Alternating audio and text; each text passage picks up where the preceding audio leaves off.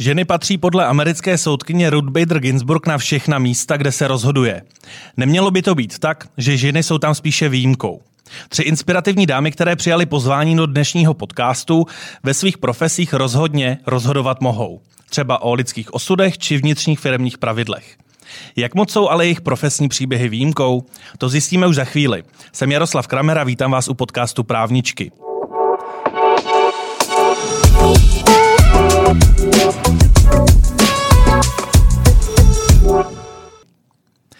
Pozvání do dnešního dílu přijali Darina Lišuchová, členka představenstva společnosti Rejko. Dobrý den. Dobrý den.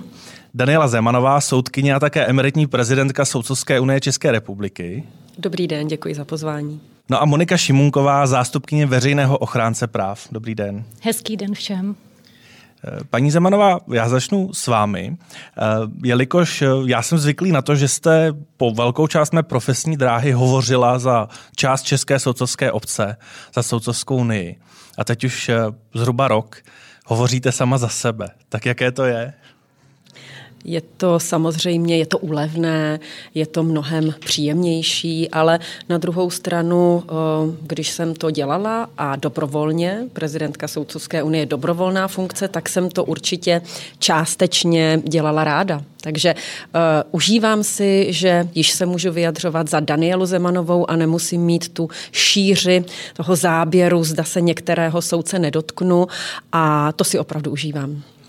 Vy, když jste mm, odcházela ze své eh, funkce, tak loni 22. září, a to je zajímavé datum a dostaneme se k tomu za chviličku, tak loni 22. září jste řekla, že vlastně neplánujete nic zvláštního a převratného. Eh, cituji jsem soudkyně, budu se snažit co nejlépe soudit, věnovat se rodině, ale organizační a systémové záležitosti v soudnictví mě budou vždy zajímat.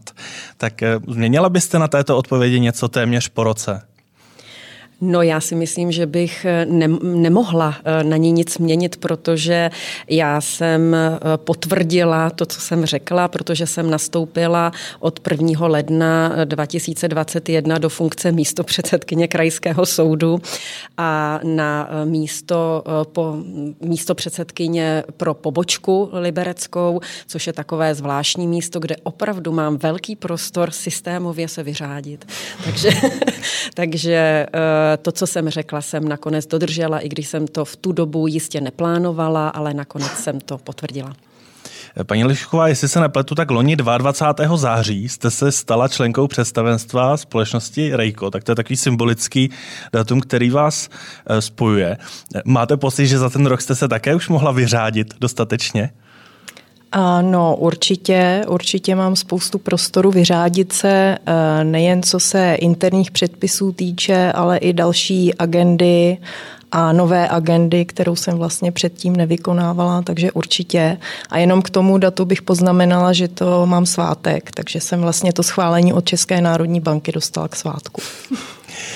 Já jsem celý ten podcast začal slovy Ruth Bader Ginsburg zesnulé americké soudkyně o tom, že by ženy měly být na všech místech, kde se rozhoduje. Eh, máte tedy aktuálně pocit, že i vy jste na místě, kde můžete skutečně rozhodovat eh, o věcech, na kterých vám záleží například? Určitě, určitě. Stejná otázka platí na Moniku Šimunkovou a doufám, že jí tím nedostanu hned do úzkých, protože samozřejmě pozice zástupně veřejného ochránce práv je taková napůl neukotvená v tom Česku, ale jelikož jsem zahájil z Ruth Bader Ginsburg, tak ta otázka zní, máte, Moniko, pocit, eh, že můžete rozhodovat o věcech, o kterých je potřeba? Ehm, musím říci, že určitě ano, a to každý den, ať už je to vlastně v těch jednotlivých individuálních případech, které se mi dostávají na stůl a kde opravdu jako každý ten příběh čtu a rozhoduji o tom, eh, jak se k tomu postavíme a vlastně jak se dál bude odvíjet určitým způsobem i ten příběh toho dotyčného stěžovatele, ale i na té systémové úrovni, kde vlastně působím už mnoho let, eh, tak jenom tím, že můžeme připomínkovat zákony, že můžu zasahovat do rozhodování úřadů, eh, dávat k tomu připomínky, vyjadřovat se, eh, tak on si to člověk možná několikrát tolik neuvědomuje, ale má velkou moc rozhodovat o osudech druhých lidí. My jsme se vlastně od doby, kdy jste se stala zástupkyní veřejného ochránce práv, eh, neviděli a nějak zásadně jsme neměli možnost si popovídat a mě, mě vlastně napadá jediná otázka teď na úvod. Baví vás to? Ta práce samotná mě baví nesmírně, je tam ale spousta překážek, které člověk musí denodenně překonávat a sám se sebou eh, denodenně bojuje, dá se říci, a zvažuje ty misky vah, ty plusy, mínusy, ale doteď převládla ta smysluplnost té práce. No tak smysluplnost eh, práce, myslím si, že asi všechny tři považujete svou práci za smysluplnou, jinak byste jí nevěnovali uh, tolik času. Uh, k tomu ale, abychom se dostali na nějakou pozici, uh, o které můžeme třeba i uvažovat, jak moc je smysluplná, ale rozhodně svým způsobem vlivná, tak musíme někdy začít. Moniko, vím, že vy jste začínala v advokaci, mm-hmm. což mě vlastně osobně překvapilo, protože jsem vás vždy měl spojenou čistě buď s neziskovým sektorem, nebo možná eh, s agendou ochrany lidských práv a podobně. Tak eh, cože jste v té advokaci nezůstala? Eh, no já říkám, jako, že je dobrá, dobré si vyzkoušet každou zkušenost v životě. Jako čím je ten život pestřejší, tím je to lepší, aby vlastně člověk našel ten správný směr v životě. Eh, já jsem začínala v advokaci v německých advokátních kancelářích, protože jsem studovala v Německu, takže mi přišlo, že je to jednoznačné, prostě zakotvím eh, tady v, tom, v této oblasti. Ale od začátku jsem cítila, že to není ono, že toto prostě dělat nechci, ta práce mě úplně nebavila, necítila jsem se tam šťastná, takže v podstatě po advokátních zkouškách jsem došla k tomu, že tudy ne, prostě takhle život nechci strávit. A nasměrovala jsem se vlastně do úplně jiné oblasti, do nezisku. Udělala jsem, dá se říct, ten zásadní životní krok, no a udělala jsem i tu změnu směrem asi k té cestě, která měla být mojí, dá se říci, osudovou. Advokátní zkušenosti jste sbírala i vy, Darino. Pokud se nepletu, tak rok eh, jste působila v rámci advokacie, no a pak vás eh, vlastně osud zaval do finančního segmentu, kde jste zůstala dodnes. Eh, čím to bylo, že ta advokacie si vás nedokázala udržet? No, já jsem v advokátní kanceláři byla vlastně devět měsíců nebo rok a z toho tři měsíce jsem byla na stáži v Evropském parlamentu eh, jako úplně první stážista z České republiky. A v té advokaci jsem zjistila, že mám vlastně morální eh, problém s tím obhajovat někoho, kdo něco udělal a já bych ho měla hájit, když vím, že něco udělal. Takže jsem zjistila, že to opravdu není cesta pro mě. A do finančního sektoru vlastně jsem se dostala ještě oklikou přes neziskovky a chvíli jsem byla i ve státní správě, což mi taky úplně nevyhovovalo a pak jsem vlastně ani nevím, jak skončila v těch financích a tam jsem dodnes. No a v rámci financí se věnujete takové té agendě, kterou jako řada společností považuje trošku za nutné zlo. Ano. A často ji zatřešují právníci, to je compliance. Tak co vás vlastně přivedlo k téhle oblasti? Je to, je to dalo by se říct, to pravé, co vás nejvíc baví aktuálně na té práci? Určitě jako compliance officer jsem pracovala dlouhá léta. Máte pravdu, že to není z nejoblíbenějších funkcí. S interním auditem jsme na takovém tom žebříčku eh, úplně nejníž, co se oblíbenosti mezi kolegy týče.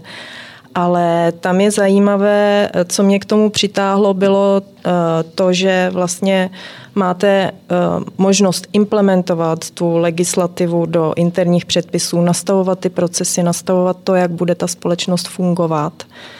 A potom také máme možnost komentovat vlastně tu připravovanou legislativu prostřednictvím Asociace pro kapitálové trhy, což jako se v podstatě podílíte na té tvorbě legislativy a to je taky zajímavá, zajímavá část mé práce.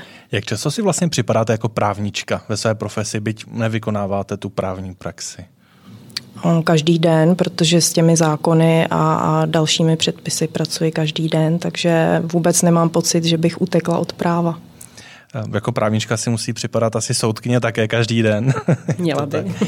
Vy jste do justice přišla v roce 2001, takže letos slavíte 20-leté výročí v české justici. Za tu vaši justiční dráhu jste měla možnost soudit na řadě velmi zajímavých soudů. Kdy jste měla pocit, že jste na tom skutečně pravém místě, že, že to, kde aktuálně soudíte, vás bez sporu naplňovalo. Bylo to všude? Tak eh, já jenom opravím. Eh, já jsem začala soudit v roce 2001, ale předtím jsem byla tři roky justiční čekatelkou, takže jsem dostala blahopřání k 20-letému působení už v roce 2018. Ale, ale to, říkám, to čekatelství vás tolik nenaplňovalo. To říkám eh, v žertu. Já musím říci, že mě naplňovalo určitě všechno, ale já jsem měla obrovské štěstí, že jsem se dostala poměrně brzy a a na několik míst, soudů, postů, kde skutečně jsem měla možnost pracovat v kolektivech velmi chytrých lidí. Měla jsem na starosti poměrně složité věci, které si myslím, že i ani možná je člověk má dostat na starosti až později, ale tím pádem vždycky to byla velká výzva a nesmírně mě to bavilo. Ale když, takže opravdu nedokáži to zpětně řadit eh, co více a ty zkušenosti byly v každém případě cené. Moniko, jak člověk vlastně pozná, že natrefí mm, na to pravé? Vy jste si taky zkusila mm, řadu profesí, eh, řadu výrazných eh, postů. Je to o nějakém pocitu, nebo hmm. se to dá vyhodnotit až zpětně?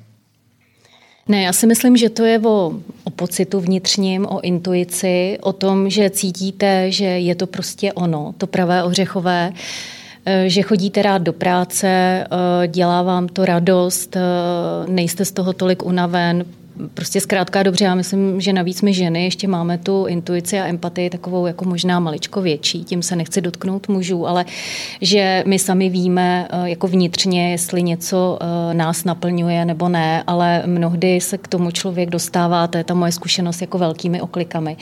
A dodnes nevím, jestli jsem na úplně té správné cestě. Tak doufíme, že to bude platit i v době, kdy tento podcast vyjde, ale věříme, že jste. Vy máte, dámy, mimo jiné společné to, že eh, kromě, řekněme, té běžné agendy, kterou přináší vaše profese, eh, tak buď aktuálně eh, aktuálně nebo v minulosti jste k tomu měli ještě něco, určitou funkci, eh, která s tím trošku kolidovala, která vám přidělávala práci. Ať už jde o to, že jste členkou představenstva, ale současně máte stále na starosti oblast compliance a legal v rámci Rejka. Ať už jste jako soudkyně, která musela soudit, byla současně prezidentkou Soudcovské unie, Soudcovské unie. A u vás, Moniko, u vás je to asi v každé profesi, kterou vykonáváte, protože k tomu, že musíte řešit aktuální agendu, tak se i přidávají řada, řada politických vyjednávání a podobně.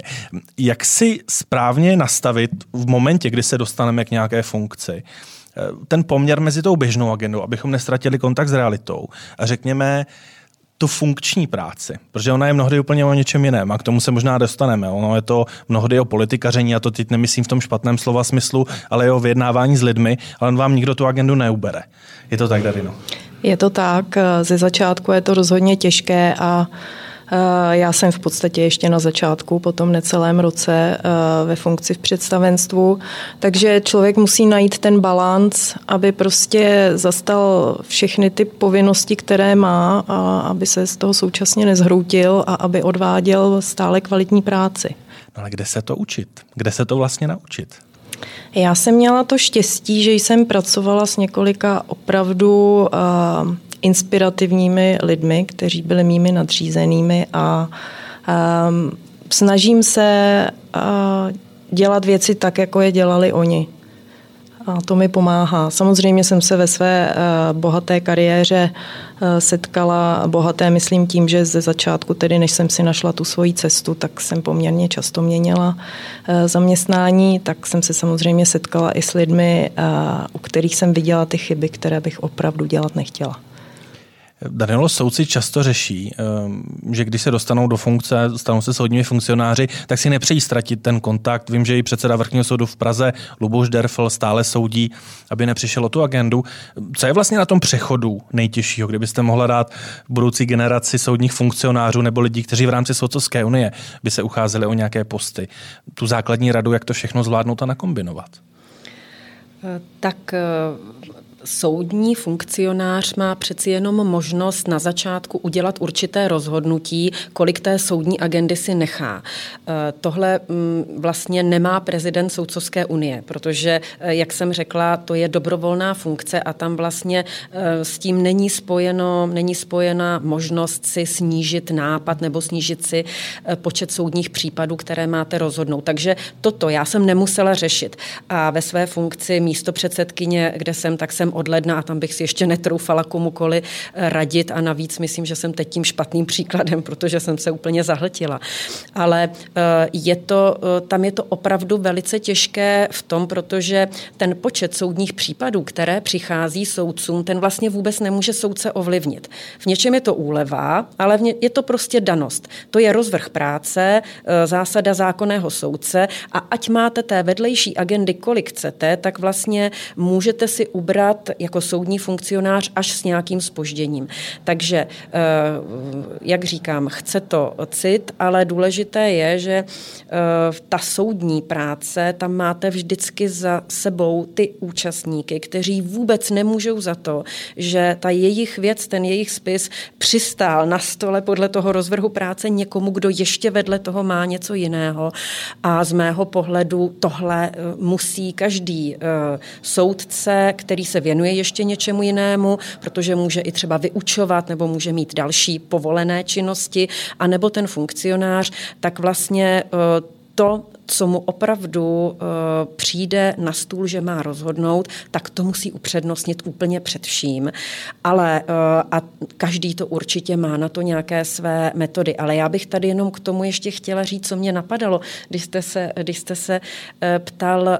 Já jsem po prvním období prezidentském se rozhodla, že musím vyhledat nějakou odbornou pomoc v téhle oblasti a vlastně začala jsem, využívala jsem pomoc vlastně koučů, kteří se tomu věnují a každému bych to doporučila. My jako soudci, možná právníci, ale soudci zvlášť, jsme takový pišní, máme pocit, že všechno umíme nejlépe, ale ta odborná pomoc někoho, kdo se tomu opravdu věnuje a dokáže vám cíleně poradit, ta mi tady nesmírně pomohla. Takže bych doporučila určitě toto. Jak jste zmiňovala, že ty jste si toho v Liberci možná nabrala trošičku víc. Je to dané tím, že jste měla díky té práci pro socovskou pocit, že toho zvládnete prostě víc? Nebo je to vaší povahou, že když vidíte někde nějaký možná i systémovější problém, tak i hned do toho jdete a chcete ho napravit a opravit? Určitě je to povahou, ale z velké míry to bylo neskušeností tím, jak časově náročné jsou určité věci, které jsem si na sebe nabrala. Monika, myslím, že téma časové náročnosti, skloubení, eh, denní agendy, nějaké další agendy, to je pro vás asi taky takové dlouhodobé téma. Eh, Určitě. Máte pocit, že třeba i díky svým zkušenostem z úřadu vlády, eh, že teď se vám ta práce zástupně veřejného ochránce práv dělá lépe, nebo každý den objevujete nové a nové výzvy v této oblasti?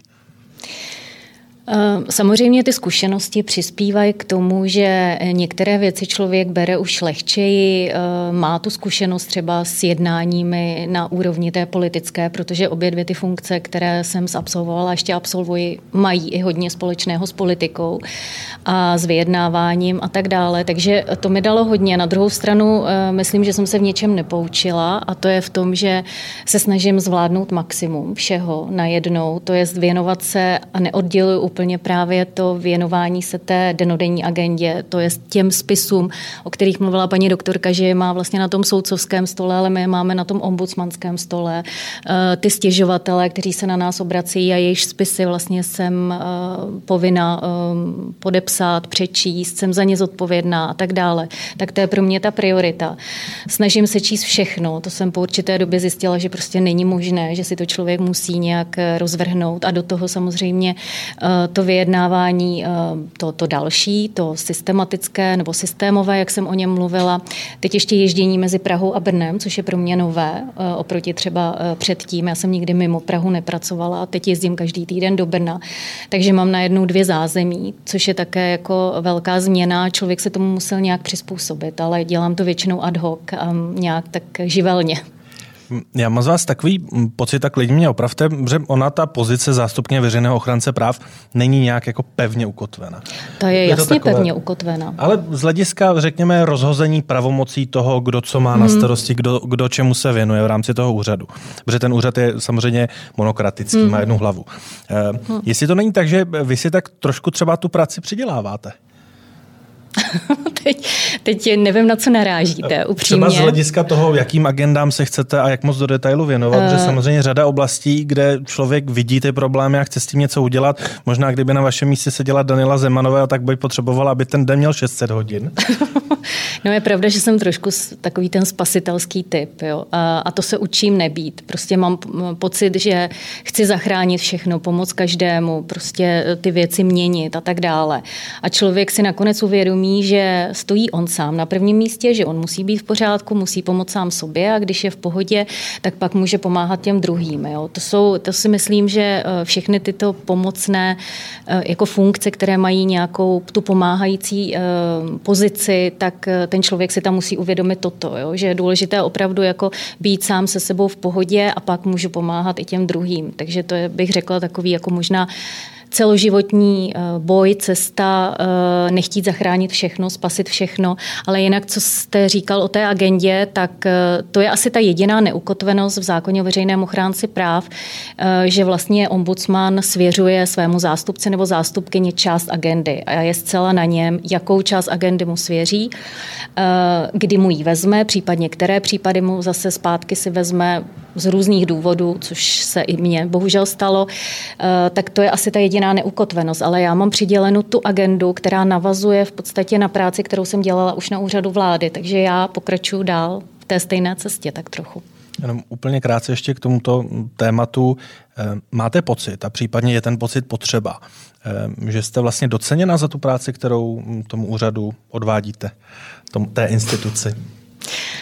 Ehm, to je jako velmi široká otázka. Doceněna kým? Jako eh, teď myslíte, jestli já sama se docením za to, nebo ostatní, jestli mě docení, nebo jestli mě docení eh, pan veřejný ochránce práv? Možná, abychom eh, pro naše posluchače přiblížili, co třeba i dámy na pozicích, na které jste vy, hmm. považují třeba za to, nebo na jakém docenění jim případně záleží?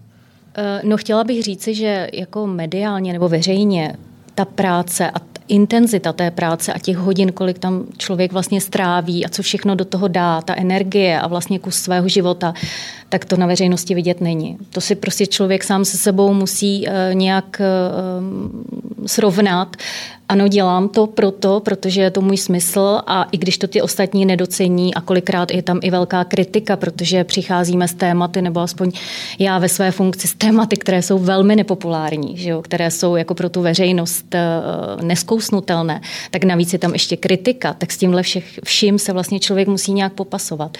A paní doktorka měla pravdu jako s tím koučem, já jsem sice kouče neměla, ale už jsem o něm uvažovala několikrát, že je to asi jako velmi dobrý nástroj pro to, aby pomohl mohl ty věci vidět možná i trochu jinýma očima, protože přece jen člověk to vidí velmi subjektivně vždycky a nedokáže se na to podívat z toho většího nadhledu.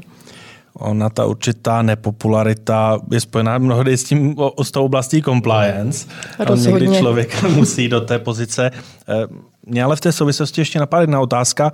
Jestli máte za to, eh, že ženy vlastně si toho odpracují trošičku víc, než muži, aby se případně na nějakou funkci dostali, případně aby se obhájili v tom, že v rámci nějaké pozice jsou.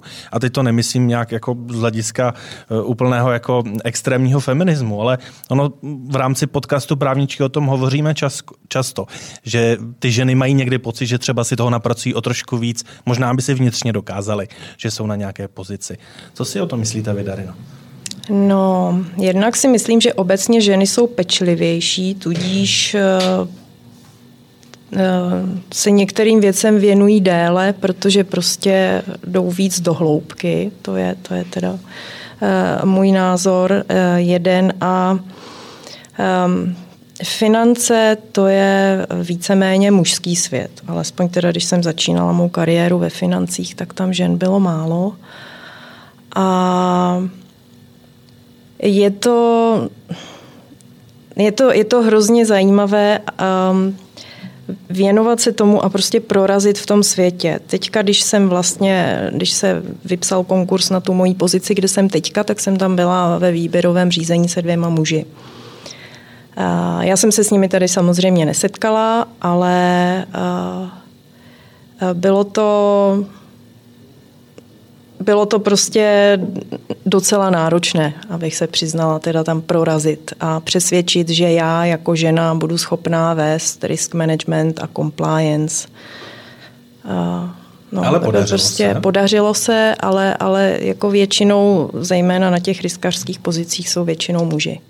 No ale pak co ten stupinek dál? Vlastně dostat se do toho bordu. Ono se říká tak trošku s nadsázkou, že eh, ženy jsou povyšovány eh, za to, co odpracovali, případně za zásluhy a muži pro svůj potenciál. Eh, je to něco, s čím, co byste také třeba popsa- podepsala? V obecné rovině samozřejmě to nemyslíme nějak teď aktuálně konkrétně, ale v tom finančním je, světě si myslím, že to může být dost téma. Je pravda, že, že ti muži mají asi takový větší rozlet, protože ne, nechci říct úplně nedomýšlí ty důsledky, ale prostě jako ta, ta fantazie jede víc a víc a ty ženy si myslím, že tam dělají takový to uzemnění, jako jo, ano, toto je výborný nápad, ale už jako přeci jenom je to trošku za hranicí tak já si teda občas připadám, že to tam tak jako trošičku uzemňují v tom Připadala jste si někdy vy jako prezidentka Soudcovské unie, že musíte trošku uzemňovat ty, ta silná individua v rámci soudcovského stavu. Bylo to znát, že Unii vede žena? Tak eh, určitě to bylo znát, i když tohle je spíš otázka na mé kolegy, před, jak eh, oni to vnímali, ale Eh, určitě jsem, si, jsem to vnímala, eh, protože jsem do té funkce přišla jako první žena v historii Soudcovské unie a to, co tady říkala paní kolegyně, eh, v tom prostředí, ve kterém jsem se pohybovala, bylo převážně mužské prostředí. Jak v poslanecké sněmovně v rámci nějaké justiční politiky, tak i v rámci ministerstva spravedlnosti, což je nejdůležitější partner pro diskuse v rámci posouvání soudnictví, tak Eh, opravdu pokud se pohybujete v mužském prostředí, před vámi bylo několik mužů, tak určitě je to změna a určitě to chce svůj čas, než eh, si tam i já jsem si našla nějakou svoji pozici, která eh, nebude nepříjemná mně ani tomu okolí a samozřejmě jsem musela bojovat o respekt v mužském prostředí, to si myslím, že je jasné. Máte pocit, že se vám ho povedlo vybudovat, vybojovat si ten respekt? To nemám, nebo neměla jsem ten pocit, ale měla jsem pocit, že se mi podařilo eh, si stanovit nějaká svoje pravidla nebo svůj postup, že jsem si nepřipadala už tak hrozně špatně. asi ta, takhle. Já teď uh, trošku žertuji, ale ono, ono to vlastně vybudovat si ten respekt, eh, to v tom mužském prostředí pro ženu, to není tak, že ho jednou, že se vám něco podaří, oni vás vnímají, ten návrh prosadíte a po druhé už to tak bude vždycky. To, jedete znova od začátku. Takže tak to prostě je. To znamená, ale eh, postupně jsem si nějakým způsobem eh, naučila já sama pro sebe eh, vlastně, jak se vůči ním mám chovat v tom mužském prostředí, abych si, abych nestratila sama sebe, protože jsem žena, vždycky budu, ale abych dokázala té instituci, v jejíž jsem čele, být prospěšná, protože můžu to buď zdát a říct si, tak jsem žena, těžko těžko tady budu bojovat, takže jsem potvrdila bych to, s čím jste vy tu otázku začal. Musela jsem si to opravdu odpracovat, musela jsem přesvědčit vždy, že jsem opravdu připravenější mnohem více než ti muži a potom je vlastně na to, na základě toho prosadit to, co jsem potřebovala. Ale eh, vždy to bylo znova a znova od začátku. Určitou nevýhodou Souzovské unie je, že to vlastně řekněme, částečně vlastně neformální združení soudců, že stále nemáme zakotvenou určitou nejvyšší radu soudnictví a podobně. A ona ta určitá řekněme, ty, ty limity těch pravomocí, na ty jste narážela i vy, Moniko, vlastně na úřadu vlády. Našel jsem zajímavý komentář, který říkal, který říkal, Monika Šimunková vlastně mohla dělat jen to, co jí dovolila její funkce. A toho nebylo mnoho. Eh, máte ten pocit? Uh, no, se jako velmi špatně uh, se, nebo takhle, uh, na minulost se díváte jinak, než když jste v tom, v té přítomnosti, že jo, v nějaké situaci. Jo. Já si myslím, že jsem dělala maximum, co jsem mohla. Jediné, co jsem neudělala dobře, že jsem neodešla dříve. Což je memento pro možná ty další roky a pro budoucnost.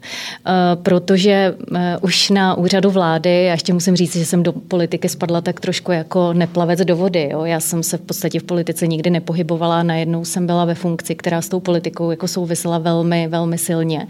A já jsem se učila sama. Jo, den ze dne, eh, prostě sama, eh, jako dneska jsem na sebe, dá se říct, pyšná, dovolím si to říct, že jsem to prostě zvládla po dobu dvou a půl eh, roku a za podmínek, které tam byly, jo, protože já jsem tam byla vlastně za vlády premiéra Nečase a ta situace tam byla jako opravdu strašná, si dovolím říci a já jsem pořád měla pocit, že tam musím zůstat a že to musím zachraňovat, ta lidská práva. Že kdybych odešla, tak se funkce zmocněnce pro lidská práva úplně zruší. Už přede mnou tam byly jako velké konflikty a ta agenda úplně za zanikne. Takže já jsem zase jako měla pocit, prostě já to musím zachránit, musím to dát, musím zůstat. A myslím si, že to jsem neměla udělat, být tam tak dlouho. A když jsem odešla, tak jsem si říkala, tak už nikdy, prostě do politiky já už nejdu do žádné veřejné funkce, jo? Jako, ale opravdu. A stejně potom uh, ten osud vás tam znovu nějakým způsobem zavane, možná, abyste si znovu prošli nějakou zkušeností, anebo se, aby se ukázalo, že už některé věci, které jste nedělali úplně dobře, tak už se je naučíte, naučíte se tolerovat víc věcí, naučíte se být uh, víc asertivní, víc sám sebou, to si myslím, že je velmi důležité, autentické vždycky stát sám za sebou a ty svoje hranice si držet možná pevněji. To je moje zkušenost. Co právníky nikdo neučí a vlastně na to často také narážíme v rámci podcastu Právničky, je určitá práce v týmu, fungovat v týmu, protože na právnických fakultách eh, z nás formují takové individuální osobnosti a silné. Eh, jaký máte návod svědomím toho, co ve vás právnická fakulta zanechala, jak eh, fungovat dobře v rámci týmu? No, hodně je to o nastavení člověka, jestli je opravdu jenom individualista, nebo jestli je, uh, chce pracovat v týmu. Já to mám naštěstí uh, postavené tak, že jsem schopná pracovat v týmu, ale pak mám taky ráda ten čas, kdy si vlastně tu práci dělám sama a mohu se nad tím sama zamyslet. Ale teďka, když mám pod sebou tým lidí, tak Eh, je to důležité, protože každý vám přinese trošičku jiný úhel pohledu na tu věc.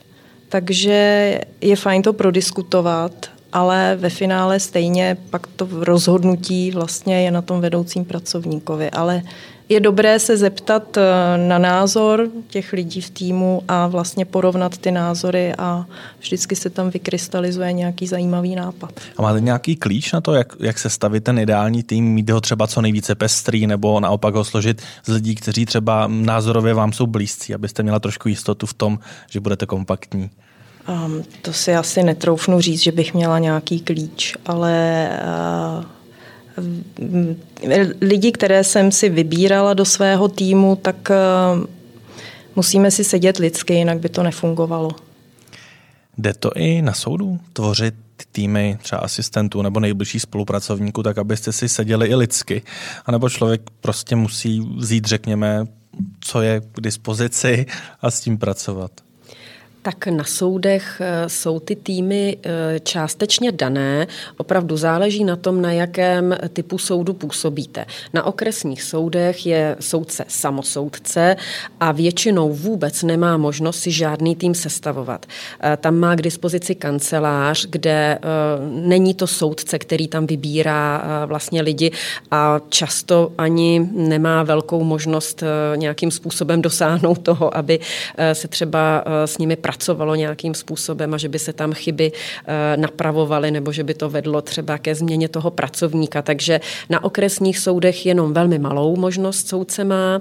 V tomto směru eh, od krajských soudů výš už soudce rozhoduje v senátech a tam už je to, eh, tam si rozhodně nevybíráte ty kolegy, s kterými rozhodujete, ale zase soudní funkcionář má možnost sestavit rozvrh práce tak, aby dal k sobě lidi, kteří i se, eh, aby to fungovalo, ale fungovalo v rámci dobré rozhodovací činnosti. To znamená nedávat k sobě jenom eh, ty, eh, kteří se spolu dobře snesou. Někdy musíte i trošku tam do toho pustit tu kontroverzi, aby vlastně navzájem, to je tým, tedy třech soudců, kteří ale si musí klást navzájem otázky, mm-hmm. musí se kontrolovat v rámci té rozhodovací činnosti, jestli ten zpravodaj je dobře připraven a jestli všechno prostudoval a nesmí se nechat ukolébat tím. Takže to je práce v týmu soudců a potom samozřejmě, jak jsem řekla, ten ostatní soudní personál, běžný soudce si nevybírá, ale a ten soudní funkcionář ho sice uh, určitým způsobem vybírá, ale je naprosto limitovaný tím motivací. Nemůže jim zvýšit mzdu, eh, často ani odebrat a tam ty možnosti jsou omezené, ale tím šikovnější by měl být a s těmi nástroji, které mu zbydou, dobře pracovat. Když jste to zmínila, děje se to běžně, že by opravdu předsedové soudů takhle přemýšleli o tom složení těch týmů? Eh, já jsem zažila, určitě takhle přemýšlel eh, třeba Josef Baxa. Eh, já jsem působila vlastně na nejvyšším správním soudu a určitě nejméně na začátku, když ty senáty skládal úplně nově, tak jsem přesvědčená, že takto přemýšlel i o tom často mluvil. Takže myslím, že dobrý funkcionář a předseda soudu by takhle přemýšlet měl. Moniko, jak si složit tým nejbližších spolupracovníků, aby mi nepředělával práci, ale naopak mi ji ubral, aby jsem například neměl pocit, že musím každý spis přečíst sám, abych měl důvěru v to, že i když si ji přečtou oni, tak mi předají ty podstatné informace. Eh, tak samozřejmě vybrat si ty důvěryhodné lidi a odborně na výši, kteří vám to budou číst a budete mít eh, tu důvěru v to, že je to v pořádku a že ne úplně všechno musíte číst. Ale já jsem také vždy přišla eh, vlastně v těch svých pracovních pozicích už do hotového týmu většinou, i když tam byly třeba nějaké malé personální změny. Takže jsem byla nucena začít pracovat už v tom, co existovalo, co tam už bylo delší dobu. Ti lidé už tam byli třeba roky, tady na uh, ombudsmanství, jak já říkám, tedy naší instituci. A um, já mám ráda týmovou práci, já mám ráda diskutovat s lidmi, uh, i si vyměňovat názory, uh, hledat společná řešení. Uh, já nejsem žádný samotář, který by direktivně říkal, chci to takhle, takhle, ale když už jsem o něčem přesvědčená, samozřejmě, tak si jako vedu to svoji linii, ale jinak s těmi lidmi z těch odborů, které mám pod sebou a z těch agent, tak jako hodně konzultujeme, hodně mluvíme o těch tématech, hodně se radíme a já to mám ráda. Jo? Jako já si myslím, že je to důležité i pro ty lidi, aby byli motivováni, že je tam člověk, který tu instituci reprezentuje, ale který také dovnitř jako s nimi mluví o tom, co oni dělají, jak pracují, eh, o těch tématech odborně, i když jsou tam nějaké třeba právní otázky a tak dále. Takže tak takhle by asi ombudsmanství fungovat mělo, tak to děkujeme za ten popis. Eh, dámy, my jsme tady v podcastu, eh, ve kterém byla mimo jiné Danuše Nerudová nebo třeba Jana Brodány, ze kterou se Darina dobře zná, eh, zavedli takové dvě mikrorubriky, které v rámci tohoto podcastu tak pravidelně, nepravidelně používáme. První z nich se jmenuje Neúspěch, který mě posunul. A je to o tom, že pozitivní motivace díky různým časopisům kolem sebe máme spoustu, ale někdy nás si nějaká ta negativní zkušenost formuje a zpětně zjistíme, že to, co se nám může aktuálně zdát jako neúspěch, je z dlouhodobého hlediska úspěch. Tak jestli byste ve svých profesních drahách, nebo možná i soukromých, to záleží na vás, našli eh, nějaký moment, který v té době jste považovali za neúspěch, ale zpětně vás opravdu zásadně posunul. A začal bych s Monikou, protože je nejzkušenější debatující, takže určitě hmm, rychle nevím. vymyslí jeden příklad.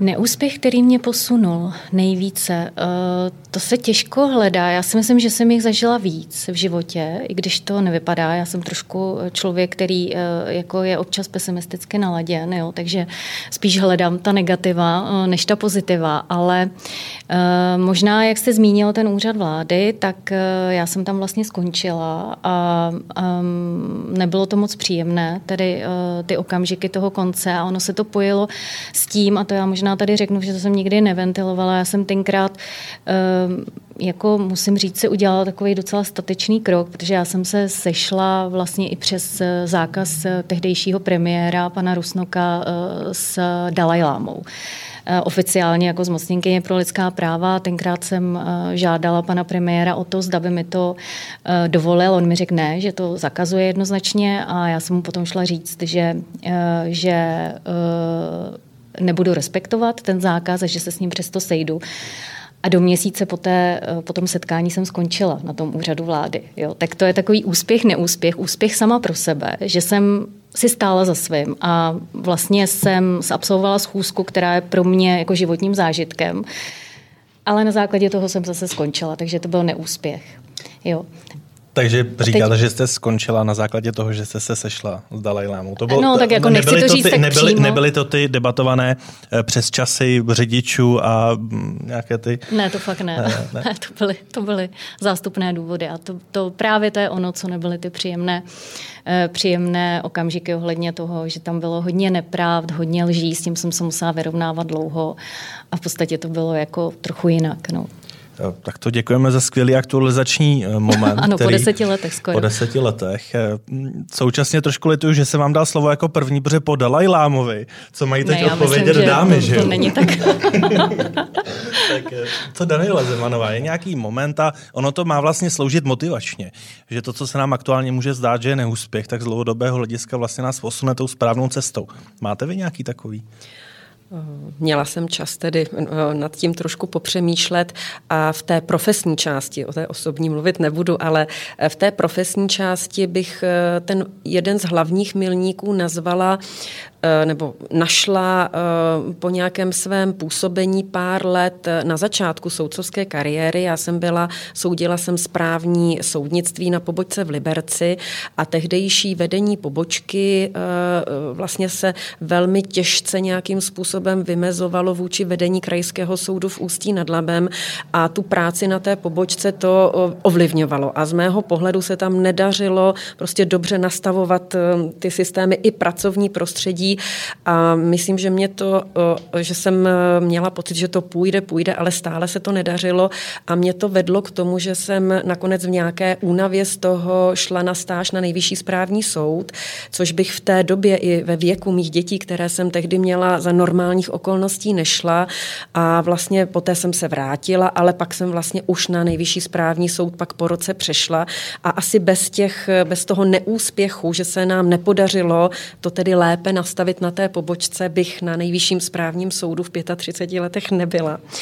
A to určitě ne. A ten druhý moment bych asi svázala se svým odchodem z nejvyššího správního soudu a příchodem na eh, civilní odvolací úsek na Městském soudě v Praze, kdy eh, jsem se rozhodla vlastně těsně před padesátkou změnit specializaci a měla jsem pocit, že to je dobrý krok, že si za ním stojím, že je to správné proti vyhoření ale zjistila jsem, že to je tak nesmírně těžké a že v tom vůbec neuspívám, že se mi opravdu začínám od začátku a i když jsem měla pocit, že už uh, ty věci mi uh, některé jdou lépe, tak zase velmi poctiví a úžasní kolegové, kteří jsem tam měla, mě upozornili, že ten úspěch v žádném případě nenastává a já jsem byla, opravdu jsem z toho měla jako velmi těžké stavy, ale bez nich bych se nikdy nemohla přes to období překlenout. Řekla bych, že když jsem je překonala, tak jsem našla velikou radost toho, co dělám, i další sílu, která už jsem předtím cítila, že mě na poli toho správního soudnictví opouští. Takže to byl určitě velký neúspěch, když bych to tak nazvala v tom, jakým způsobem jsem, eh, dejme tomu, rok a půl soudila, ale naštěstí pod dohledem svých eh, kolegů jsem neuškodila účastníkům, ale uškod, nebo velmi jsem, myslím, přidělala práci těm kolegům, ale jsem jim za to nesmírně vděčná vděčná a mě to nesmírně posunulo. A hlavně vás to posunulo aktuálně do Liberce, což je vlastně pro vás úplně ideální. V každém případě ano. um, tak Darino, co vy a odpověď na tuto zapeklitou otázku? Je to zapeklitá otázka, uh, nicméně uh, já jsem se chtěla vlastně od gymnázia už věnovat diplomacii. A takže jsem na tom pracovala, učila jsem se jazyky, právnická fakulta mi přišla jako uh, výborná výchozí škola. A pak jsem teda dělala konkurs, nepodařilo se, nebyla jsem přijata a bylo to pro mě životní zklamání, protože jsem se vlastně o to snažila mnoho a mnoho let. No a pak, pak se to teda, ta moje kariéra obrátila směrem k těm financím a a není to tak, že tak trošku vlastně tu diplomaci dneska děláte, když jste jediná žena v boardu finanční instituce? Um, tak určitě já to mám i trošičku v povaze, že nemám ráda konflikty, proto jsem také nechtěla být v advokaci. Vždycky se snažím najít nějakou tu zlatou střední cestu, dohodnout se, ale samozřejmě pokud to nejde, tak, tak potom do toho konfliktu taky člověk občas musí jít, ale určitě zúročím to i tady. Abychom ty neúspěchy trošku vyvážili, tak eh, ta druhá nepravidelně pravidelná mikrorubrika má název eh, V čem jsem opravdu, ale opravdu dobrá. Eh, tak dámy, v čem jste skutečně dobré? Začneme od konce, takže s Darinou. Organizování. Daniela Zemanová ani přes dlouhodobé docházení ke k různým koučům se přiznám, že eh, já si myslím, že eh, snad jsem, eh, snad jsem dobrá v rodinných vztazích a v přátelských vztazích. Monika Šimunková. Tak je to těžké jako vlastně sama sebe chválit. My já nevím, mám pocit, že to pořád jako úplně neumíme vlastně to najít. Je snažší říct, co mi nejde, než no možná, to, co mi jde. možná, možná jo, v podstatě, no. Ale ne, právě člověk by se to měl učit, jo, toto. Vidět na sobě to, co, to, co mu jde a, a umět se sám, sám za to v podstatě pochválit, ocenit a tak dále. Ale je pravda, že třeba já jsem vyrostla ještě v generaci, která to neuměla, jo. Já mám pocit, že vlastně všechno bylo zaměřené na to hledat jenom ty nedostatky, vlastně to, co mi nejde, ale dnes už pomalu se třeba i to školství přeorientovává na to, aby v těch dětech, a každý dítě má talent eh, a je na něco dobrý, ale nikdy nikdo nebude dobrý na všechno, tak hledat právě ty plusy a ty pozitiva. Tak když teda mám něco zvolit, tak si myslím, že jsem, eh, že jsem dobrá jako v empatii k druhým lidem eh, a v nějakém takovém jako vyjednávání. Dámy, tato otázka je společná na vás na všechny. Považujete se za cílevědomé? a je případně pro vás eh, v rámci vaší profese možná trošku tabu říct o sobě, že jsem cílevědomý, cílevědomá. Eh, ve finančnictví to asi úplně tabu není, nebo je? Jak je to, Darino? No, já asi jsem cílevědomá, ale není to tak, že bych eh, opravdu měla jenom takhle tu cestu, jo, teď se musím dostat nahoru. Je to Mm, kombinace úsilí, zkušeností a taky samozřejmě část štěstí, protože bez toho by to určitě nešlo. Jak moc je v soudnictví tabu? Vlastně ta cílevědomost, no, mnohdy se třeba soudci dívají přes prsty na mladého soudce, který rovnou avizuje, že by rád někdy skončil na vyšším soudu a podobně.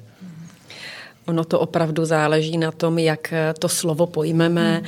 a eh, protože určitě není zdravá přehnaná ambicioznost, což se někdy s tím slovem cíle vědomo spojuje, ale nesprávně.